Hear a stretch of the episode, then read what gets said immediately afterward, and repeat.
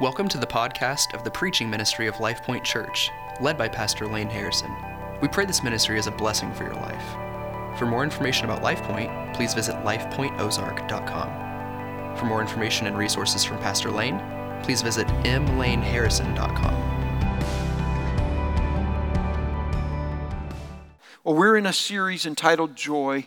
We've been working through the first chapter of the letter of Philippians, and today we come to the last four verses and we're going to talk about gospel faithfulness, the precedence of Christian living.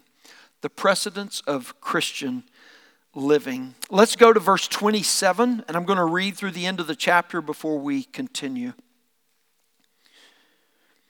Only let your manner of life be worthy of the gospel of Christ, so that whether I come and see you or am absent, I may hear of you that you are standing firm in one spirit with one mind, striving side by side for the faith of the gospel, and not frightened in anything by your opponents. This is a clear sign to them of their destruction, but of your salvation, and that from God.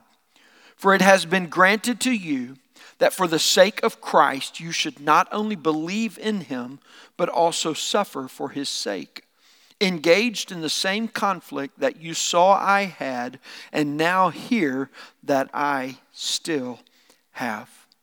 May God bless the reading, the hearing, the understanding, and the obeying of His word today. So, I love to hike. It's just something I love. If God hadn't redeemed me, I probably would be living in the middle of nowhere on the side of a river somewhere because that's where I used to love to spend all my time pre Jesus. But I get to the woods as often as I can because the deeper I go and the longer I wander, the more my soul just begins to sing. So if you're out in the middle of nowhere and you hear somebody, it could be me. I love to hike. This summer, I was able to complete what I would call a bucket list kind of uh, desire for me uh, uh, in, a, in a hike in Colorado. Uh, it was a 26 plus mile backpack trip. We crossed four passes that each of them were over 12,000 feet. And, and I got to share it with seven friends who cajoled and taunted me all the way. And here's what I learned from that the trail is often difficult, and sometimes it's dangerous. And it demands that one be vigilant at all times. But the very best views, and this is the reason I hike, they only come after the hardest work and the highest challenge for the biggest payoff. The glory of the view, though, is the fuel that pushes you through the difficulty of the trail. Knowing where you're headed and knowing what you're going to see when you get there. And the harassment of friends going, You got 20 seconds, Harrison, and then we're moving again. That helps too sometimes, but I'm just saying. When we come to verses like verse 29 and 30, it can be easy for us to just kind of move right past, but we must not do that. We must understand the call of God to follow Christ at all times in this life. We, we must not allow the hard times, yet even the suffering of our life, to deter our faithfulness. And that's where Paul brings us today and he introduces it with this one word only. Only. Now, most of the time in the higher forms of literature of the English language, you don't read the word only and go, oh, what a beautiful word. Oh, this is just captivating. Only, right? And yet, Paul does something by this word that kind of stops us for a moment. And I'm hoping to pause for that moment this morning. That word expresses his thought. It completes his thought, rather, as it expresses the idea of aloneness or solitariness. He's not winding down his argument, he's amping it up. It's a crescendo through to the very end. And the word is not one of simple transition. You know, we, we are accustomed to much of Paul's writings when he uses the word therefore, like in Romans chapter 12, verse 1, where he says, Therefore, in view of God's mercy, I urge you, brothers, What is he urging? Well, in the first 11 verses, we have the greatest treatise of our salvation in Jesus Christ in more detail than most humans could possibly potentially understand, and it is in a greater glory. And then he goes, therefore, so he says, the, the, the, the foundation of theology and biblical teaching that I give to you, we're going to turn now to show you how to apply it into your life. That's what a therefore is for. But only is a little different.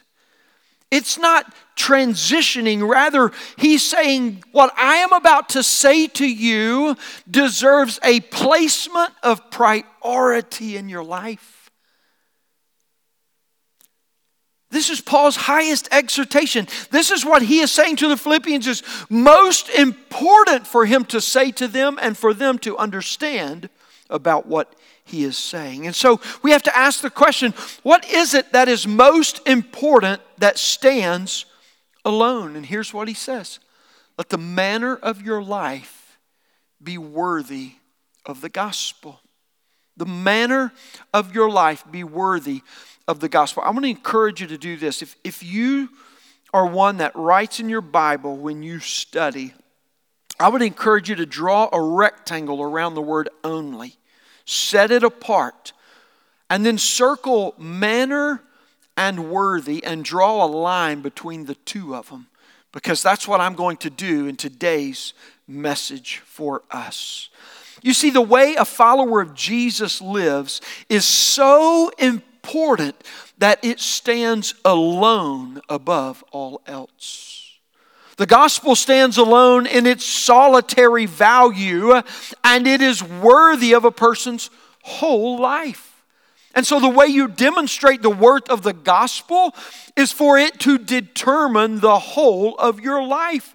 Paul is saying, you know, sometimes we get confused and we want to think that, that living a gospel worthy life is just for the few, it's for the elite, it's for the special forces of Christianity. But that's not true at all. As a matter of fact, what Paul is saying is he's saying it's for everyone who follows Christ.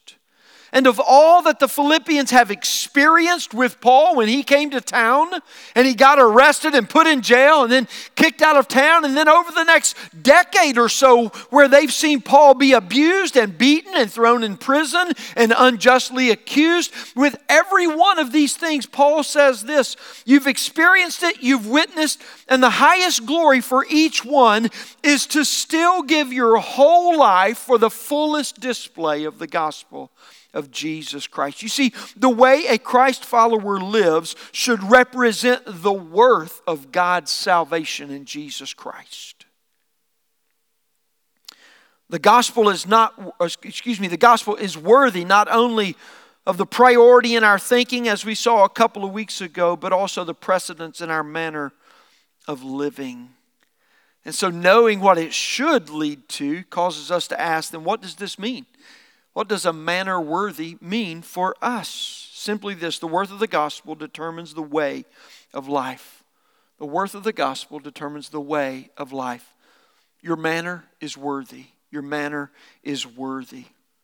When you know the worth or the value of the gospel, then you know how much of your life you can align with the gospel. When you know the, the value of the gospel, you know how much of your life you can actually extend for the gospel. When you know the value of the gospel, you know in what ways and yea, even to what extent you can expend your life for the gospel. It's kind of like climbing a tree. You want to make sure that any branch you dare to crawl out on is strong enough to hold you when you get to the end of it, right? You want to stay just inside where that branch is strong enough. You don't want to get to the end of the branch of the tree and find out not strong enough there. Bad things happen when that happens. And so you wouldn't want to align part of your life with the gospel that wasn't sufficient to cover it, right?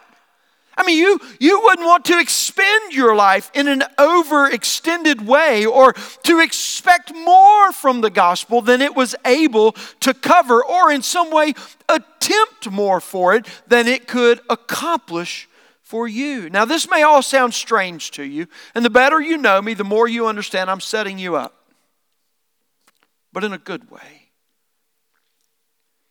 Because we've all asked these kinds of questions and we've wondered for some situation in our life this how much can I trust God here? You ever asked that question? Haven't we all?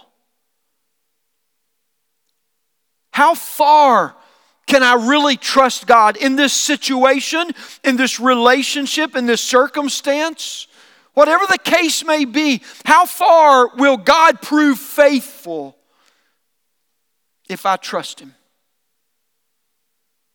For some of the most deep emotional wounds of our life, our deepest griefs and, and hurts, we ask, how, how deeply can I trust God that He can do for me what I most need?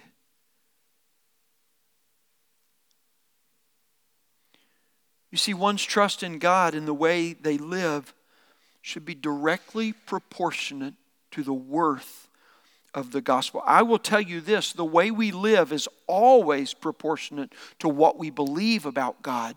But that's not what Paul is saying. What Paul is saying is that the manner of our life should be proportionate to the worth of the gospel, to what we know to be true of God, not just what we're willing to believe about God. And so, this is the one question that Paul addresses with the Philippians and that he's purporting to us today. And, friends, his answer is big. Really big.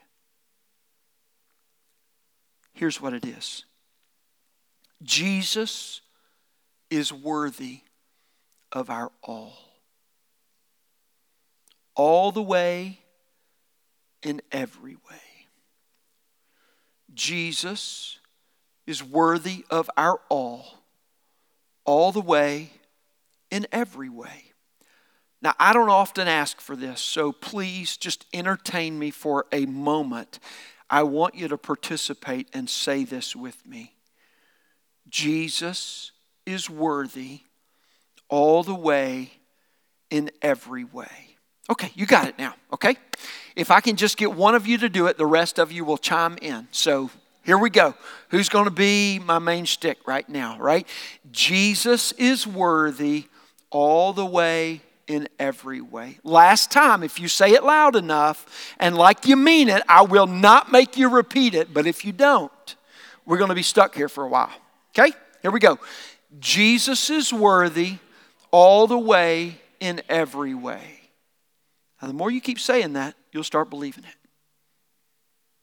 You can trust God for all things, all the way in everything, because there is nothing He has not promised nor provided, both in this life and in eternity, by the blood of Jesus Christ. The Bible says, in Christ, every promise of God is yes.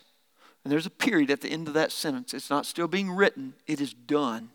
It is established for all times. And Amen. We agree, so be it. That's what it is in Christ. Yes and amen. And the manner of life for a Christ follower is all the way in every way. Why? Because Jesus is worthy. As big as the gospel, you can trust God with your life. Remember and consider the worth of the gospel. What does Romans 1:16 tell us? Paul says, I am not ashamed of the gospel, for it is the power of salvation for all who believe. A Christ follower's whole life with God is hidden in Christ. He's got you all. All of you, not part of you, all of you.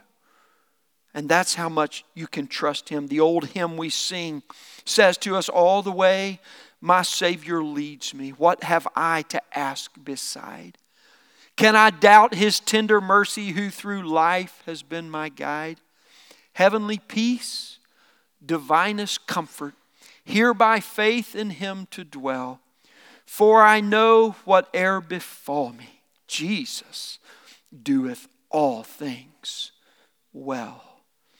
You see, friends, We've got to consider what it means when we don't live in a manner that is worthy of the gospel because a partial manner of life for the Christian bears a false witness to Jesus.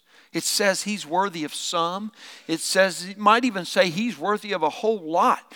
He's worthy of most, but none of that is true.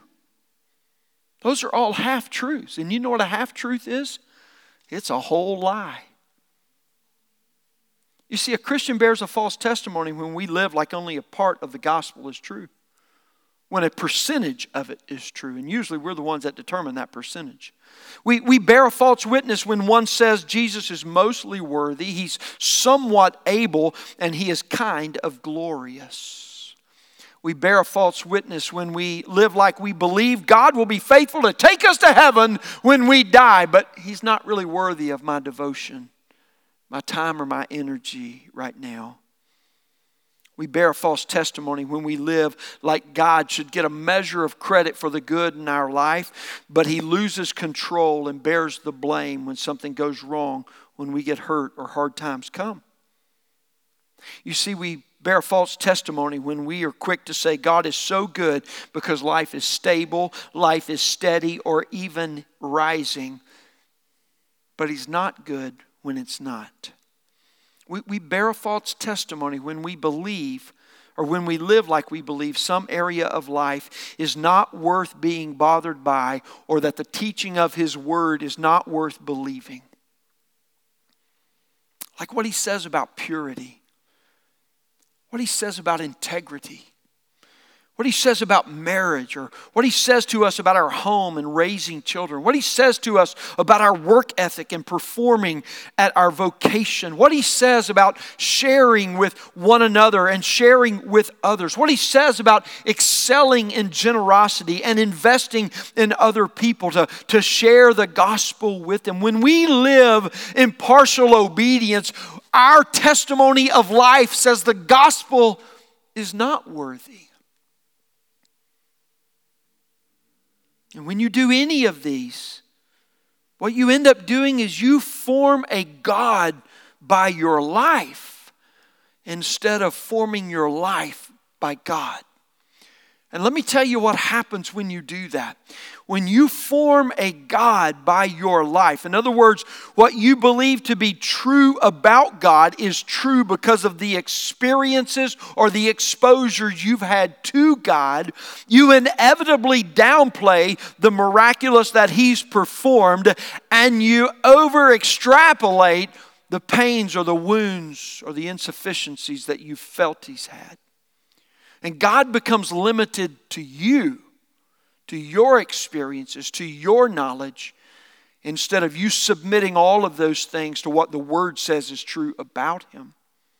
And you forming your life in accordance to what the Bible teaches to say, I believe this about God, therefore I'm going to live it, whether I understand it, whether I agree with it, whether I like it, whether I even know where it's going to lead. That's what it means. Excuse me. If God is not good and worthy of praise, honor, and glory at all times, then let me ask you this why bother with Him at any time? But He is. Jesus is worthy. He's always worthy all the way, in every way. So, Christian, by every standard of measure for every conceivable situation and to every imaginable extent, our lives should be lived all the way in every way because the gospel proclaims the one who is infinitely and eternally gloriously worthy of our lives, who came all the way and gave all of himself for us. Here's what I want you to walk away with today Christ followers live a life of awe by gospel precedence to bear a faithful witness both in believing and in suffering. We live a life of awe by gospel precedence to bear a faithful witness both in believing and suffering. Pardon me. Now, I want to pause here for just a moment because I want to review our study from chapter 1. This is, I believe, important for the re- remainder of our study in Philippians.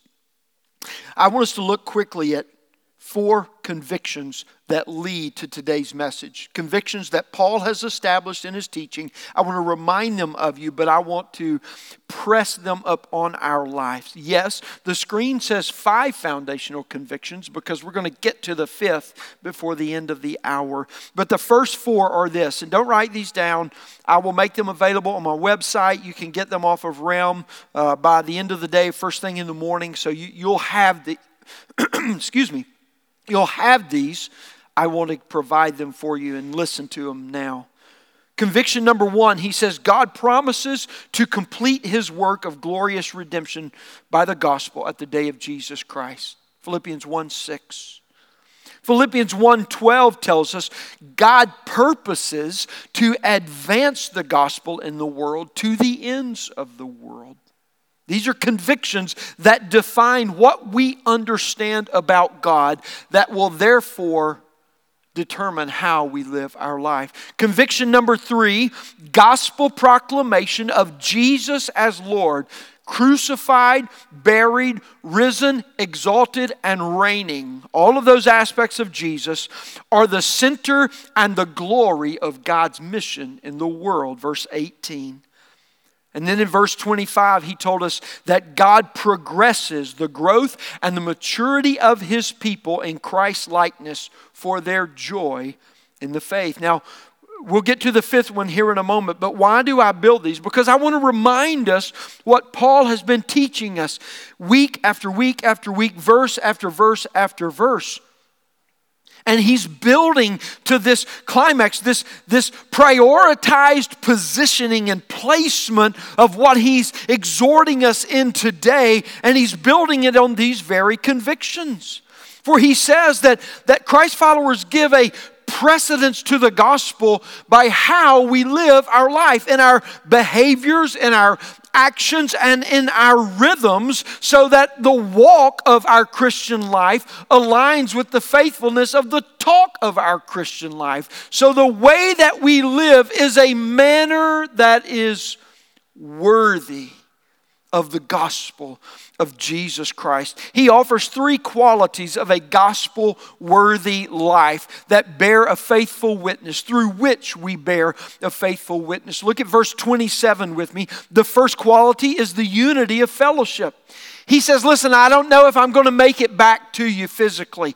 You know, I'm in jail right now. I'm tied up trying to get to Caesar. I know God wants me to preach the gospel to Caesar, and I'm going to try to get back. But if I don't, whether I'm there or in my absence, I want to hear that you are standing firm in one spirit. In one spirit. This is the unity of the fellowship. He wants to know that they are learning to practice a dependence upon Jesus through a participation with one another a participation with one another. And by that participation, he says the Spirit of God works among the people of God to produce the work in the will and the way of God. And the unity of the fellowship flows from two persistent behaviors for every person in the church. The first one is that every Christ follower lives out of their new identity in Jesus Christ. That's what we saw in verses 3 through 11 when we began our study.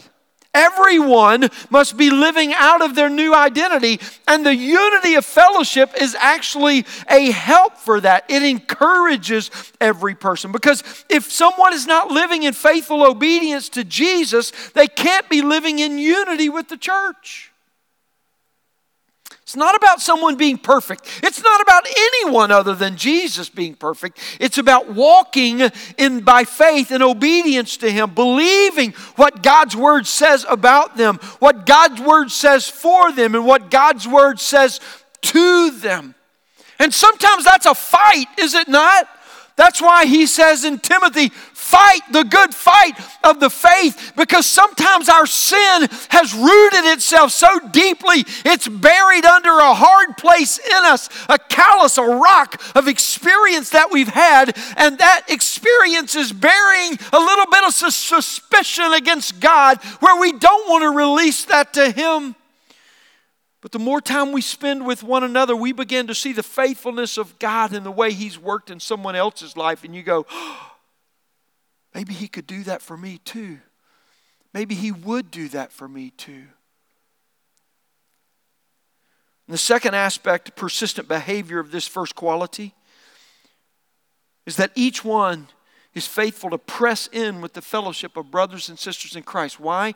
Because they've come to learn the value of the unity of fellowship for their own life, and they want to invest to strengthen it and to expand it and grow it for the benefit and the value of countless others. You see, without living in fellowship with brothers and sisters in Christ, you can't be living faithful to your new identity in Christ.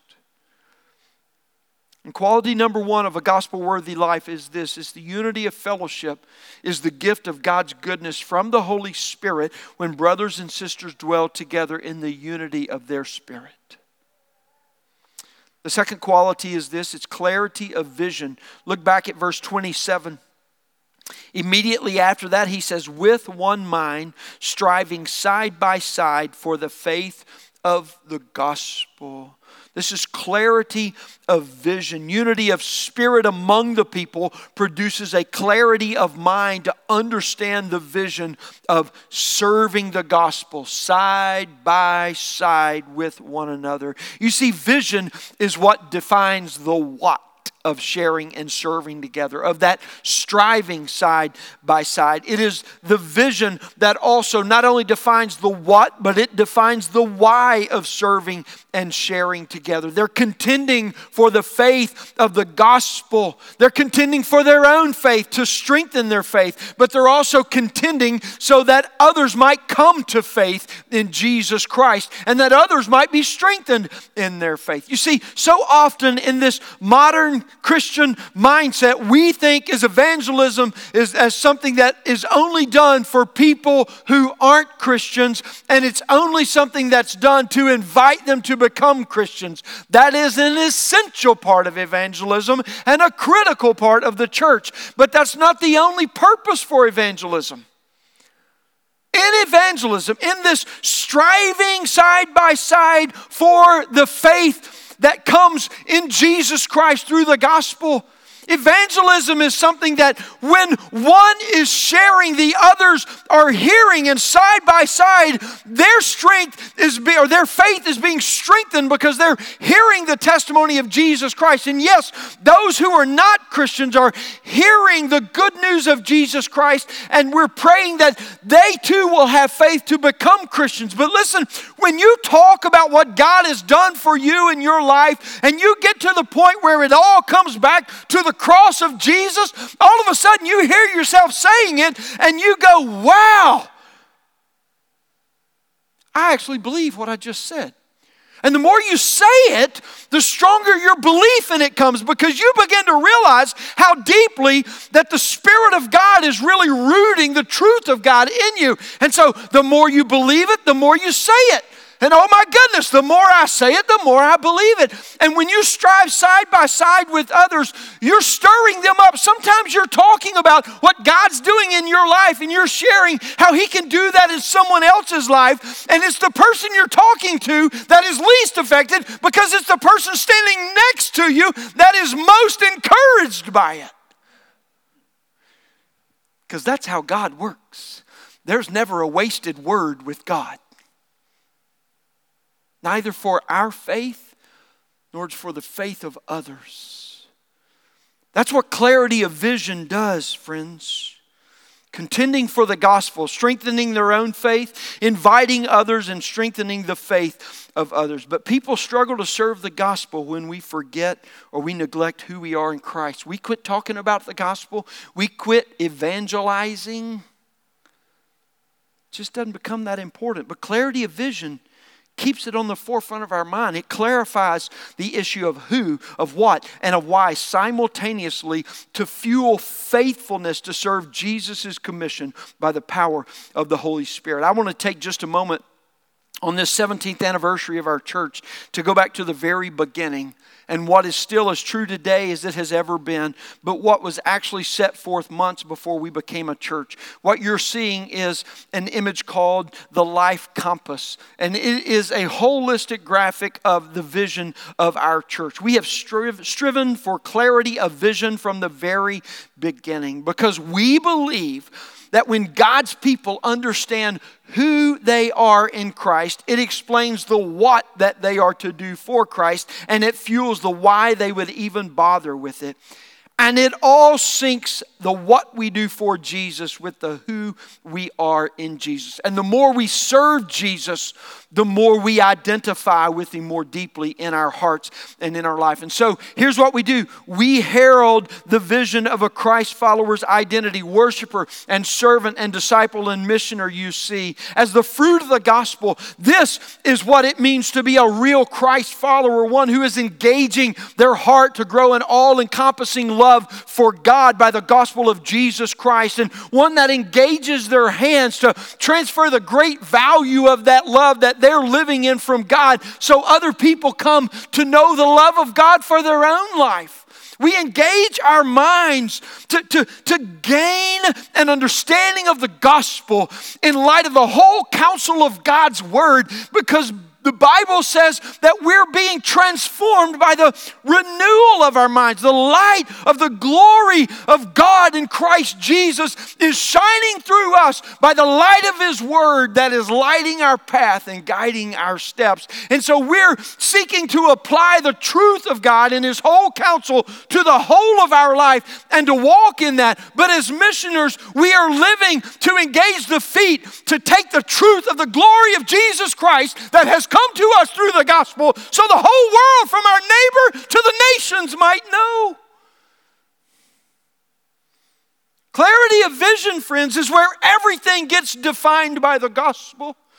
The who of the WSDM for the what of making disciples by the who, the glory, or by the why, the glory of King Jesus. And so, just to bring it one last time into real time verbiage for us. Real Christ followers in life together for more Jesus by telling every person you are loved. The third quality of a gospel worthy life unity and fellowship, clarity of vision, steeled in missional resolve. Paul says, not frightened in anything by your opponents, but the way that you respond to threats becomes a testimony to what you really believe about Jesus. And that's what he says. He says this last quality of a gospel worthy life is an unyielding, unrelenting, determined perseverance to serve him. He expands this from his own life that we've already looked at over the last decade plus in the first chapter of what has happened to him. But he says, But it's not just about me. It's universal for all followers of Jesus Christ. You see, when we understand a life of gospel precedence in all things, we certainly begin to see the value of a right perspective about our life and also we see a Jesus prioritized pattern for our thinking in the way that we go about our life, but also placing the precedence for our life of what God is doing and wants to do in us so that we do not become frightened and lose heart because being frightened and losing heart is not what God has done for us. Paul tells Timothy that God gave us a spirit not of fear, not of timidness, but of power and of love and and of a sound mind or self control. Why? Because He wants us to see for our life what is true of Him and the life that we have because of Jesus Christ. God wants us to look at all of our suffering, God wants us to look at all of our hardship and our hurt in this life. And He wants us, as we cast our gaze upon it, to keep the precedence of the gospel at the forefront so that we see He who is within us is greater than all of those those who come against us.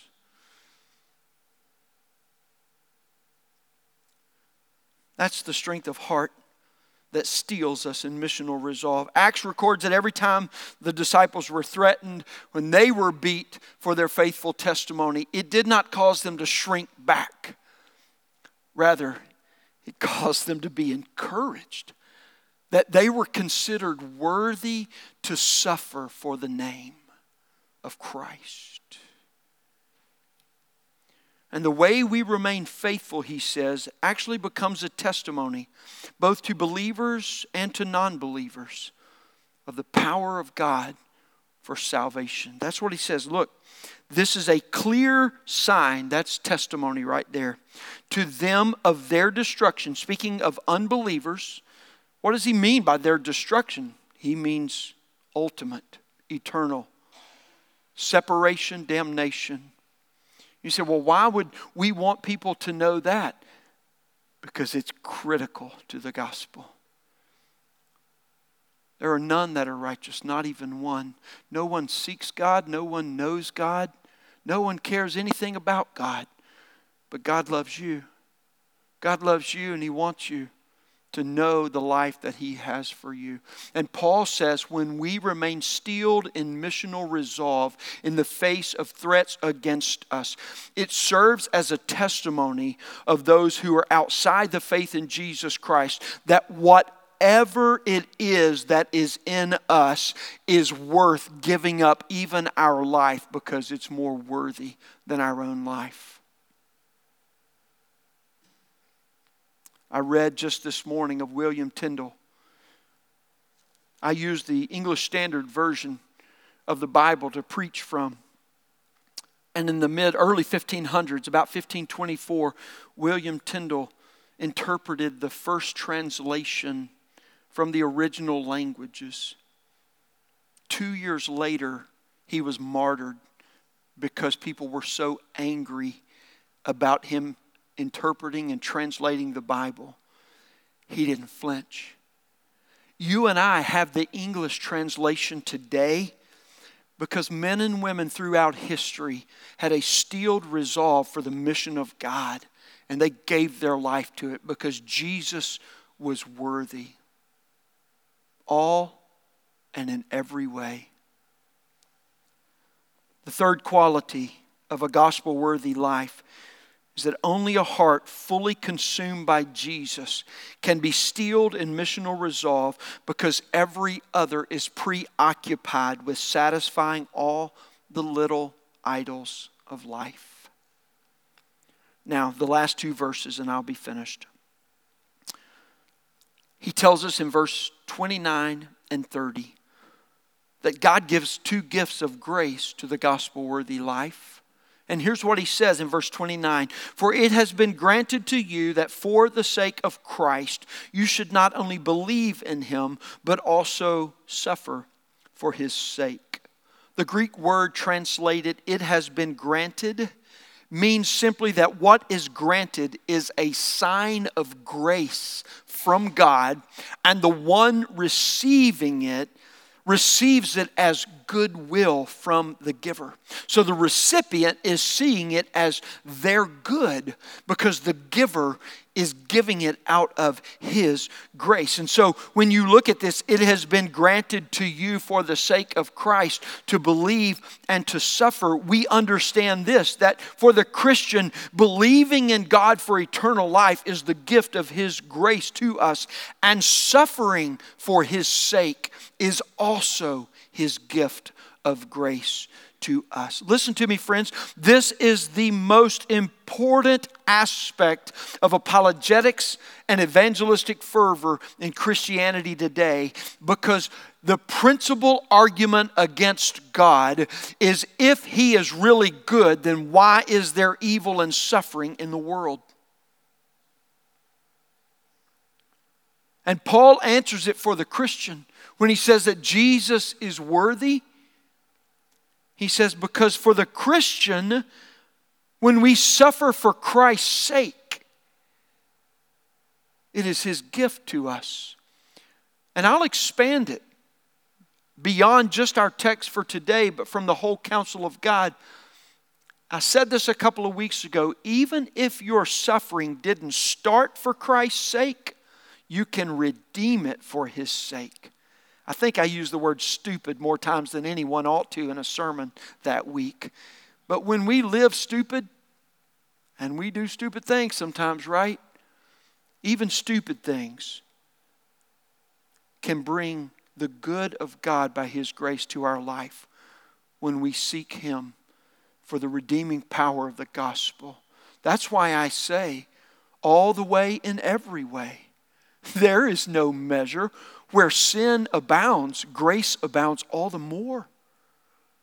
We fear nothing because there is nothing to fear in Christ. Suffering is not evidence against God. And that's what Paul says here. It's actually a testimony of the opposite. For the believer, it says Jesus is worthy of suffering in a brother or a sister's life. Therefore, I should be encouraged that when I encounter suffering, I can stand faithful as well. But to the unbeliever, it is not wasted because God says it is a testimony to them of their destruction outside of Christ, pleading with them to come to faith in Christ.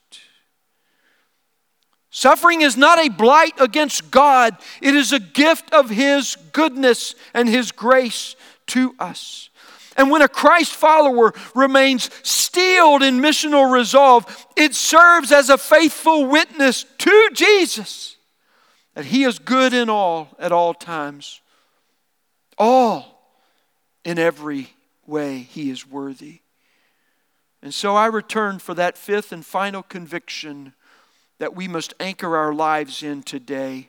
Verse 29 God empowers a Christ follower all by a life of gospel precedence in believing and suffering for Christ's sake. Friends, when times get hard, when hurt is deep, when the burdens of life are heavy, when our wounds seek to drive us away from God. The one whose life is hidden with God in Christ. We do not shrink back because Jesus is worthy all the way in every way. We do not fear what may, what might, or what will come because when we believe that God is good in all, we know He will be good to us. And a Christian's faithfulness to believe in Jesus, even and especially in suffering, bears a faithful witness. He suffered for us. He will not abandon us in our suffering. He came all the way and He gave all of Himself only let the manner of your life be worthy of the gospel of Jesus Christ. Let's pray.